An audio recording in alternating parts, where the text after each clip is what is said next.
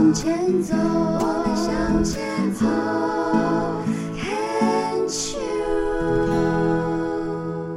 牵手之声恳切的网络电台，欢迎收听这一集的广播剧之夜，我是何云印。那今天晚上要播出的广播剧呢是《南瓜时节》，那这也是我们二零二零年广播培训系列表演班的结业成果啊。那呃，我今天很开心，在第一个单元呢，请到的呢是。南瓜时节的编剧黄菊秋女士，那她同时也是我们今年二零二零年表演班的结业学员呐。菊秋，欢迎。哎，那个云颖你好，各位朋友大家好。嗯，菊秋姐啊，其实这是一部旧作，我们二零一八年其实播过。那你还是要稍微跟我们的听众朋友来分享一下这一个剧在讲什么？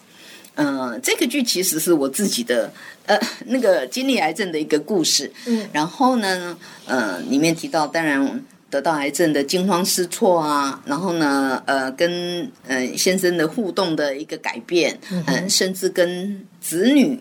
哈、之间怎么样去告知，怎么样去面对，哈、一起走过这抗癌之路。那在这个中间发生了一些啼笑皆非。我因为我自己也是一直很搞笑的人，然后在生病化疗的时候，只要不吐，我也是有点搞笑。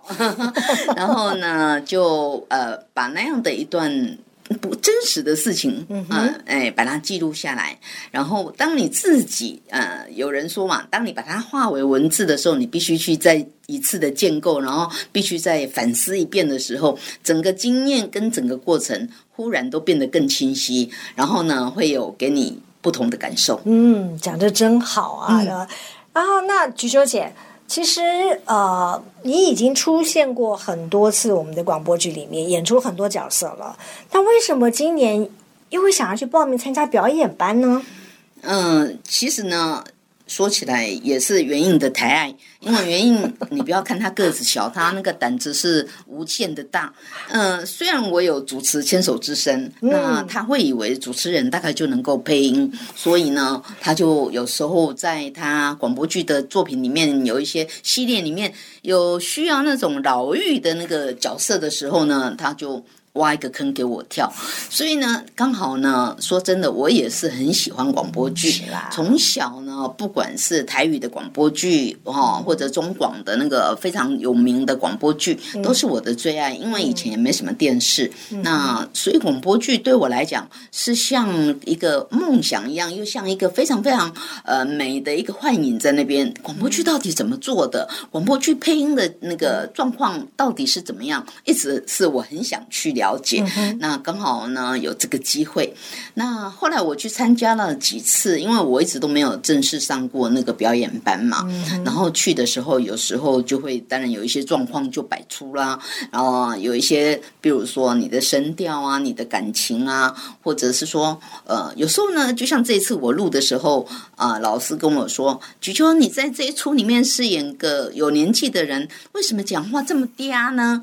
那个时候我我就会发现说，哦，原来也不是说你只要脸皮厚、胆子大，然后呢，原因不怕死，那你就有机会去播广播剧。其实呢，还是要受过专业训练，尤其是看到老师在现场在指导的时候，我就觉得，哦，这是一门学问呢。后来我就毅然决然。在这一期呢，我就决定来报名，对啊，我找你来演不是要挖坑让你跳，跳的很厉害，跳的皮透 头破血流。因为我嗯知道你有以前有演过歌仔戏嘛，所以对演戏啊是有概念的，所以我就想说，那我先找你来试试。结果导演们都大加赞赏，所以我都要一直持续的请你进来，来呃帮助我们广播剧的演出嘛。那今年你来参加广播剧，那我们其实我们学了很多，对，我们有有声书，当然还有正音啦，有声书、正音、旁白啊，那这些东西很多都是你之前没有接触过的嘛，对对不对？哪一样是觉得说，啊，真的跟我想象的完全不一样？呃，比如说在这里面，呃，我本来以为说你要在广播剧里，但是我们不是哈非常特别的哈，呃，非常非常有从，比如说从学科里面或正统的学科里面走一路出来，再加上其实现在的年纪也有一大把了。那但是因为我们全癌点一直希望癌症病人能够发掘自己的嗯能力，也能够去完成自己一些梦想，所以也就让我们来。那当然在这一次的课程里面，我就会发现。说，比如说正音对我来讲就蛮吃力的。嗯，有一个老师就常常笑我说：“菊秋，你广播剧你你收放还蛮自如的，可是你的正音真的不太敢恭维。”也没有这样讲。嗯，然后呢，没有。他是他是说百分之九十可能很难救回来了。那但是呢，在比如说在正音课里面，哦，原来让我学到了是说，呃，除了正音，虽然我已经矫正不太过来，但是知道他的方法是还是有一点救。对，那第二个就是说，比如说这里面我们老师呃冯有为老师也让我们去看到了，比如说啊，原来那个广告的配音啊是怎么配的啊？那哦，原来呃影像出来你要怎么跟得上？我都觉得哎，好不容易。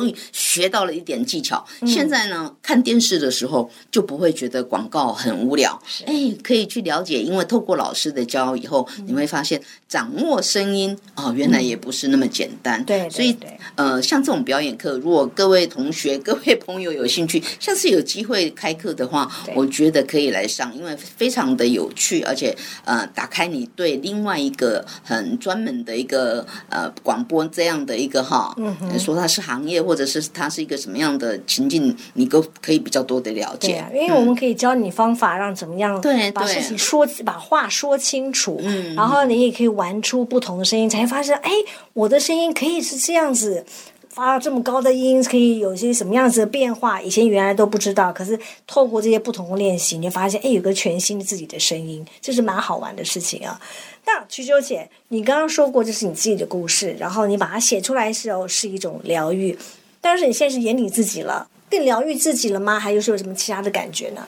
嗯，当然，当初老师说要让我，本来没有说要让我演自己，后来老师在慢慢的挑挑，有有时候有些角色更适合某些人的时候，老师就说：“菊秋，我我看你还是你来演自己。”那当然，在这个演跟呃，我刚有提过嘛。嗯，当你演，你再把那么我这样已经二十二年了嘛，我开刀都二十二年了。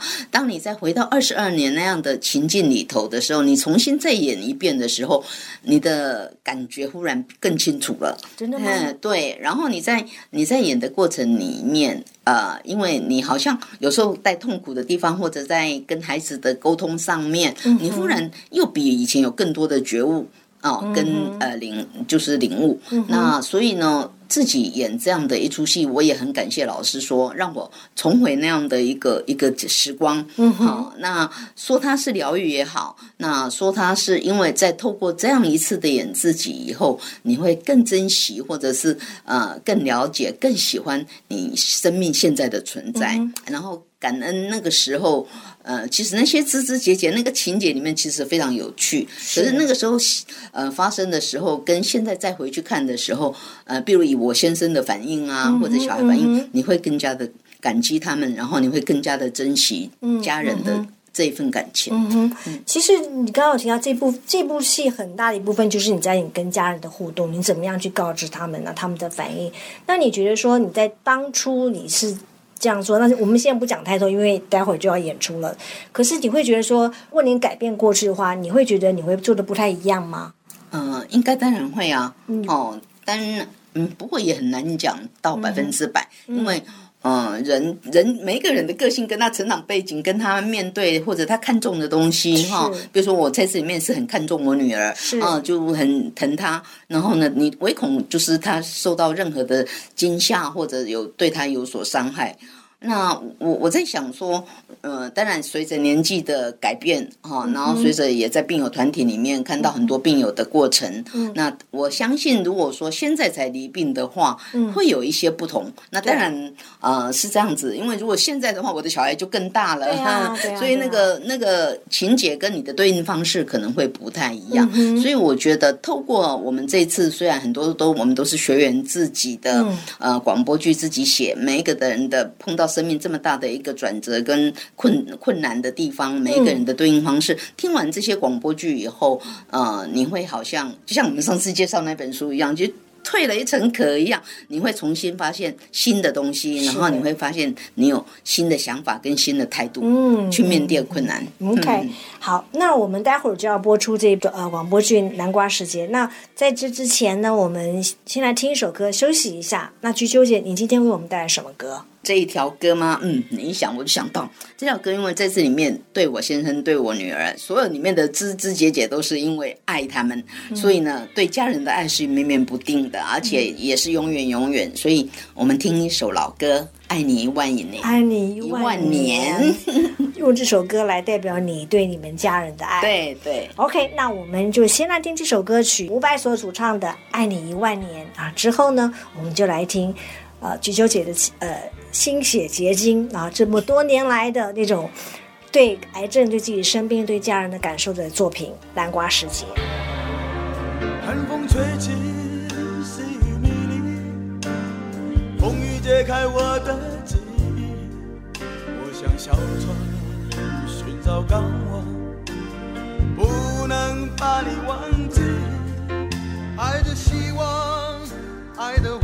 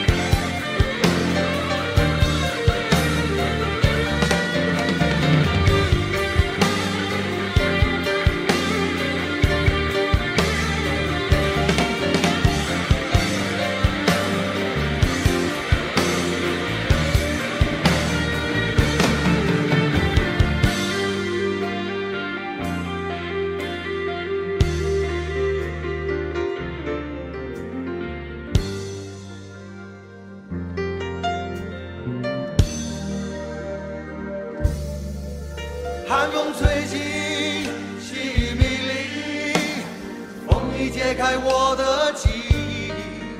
我像小船寻找港湾，不能把你忘记。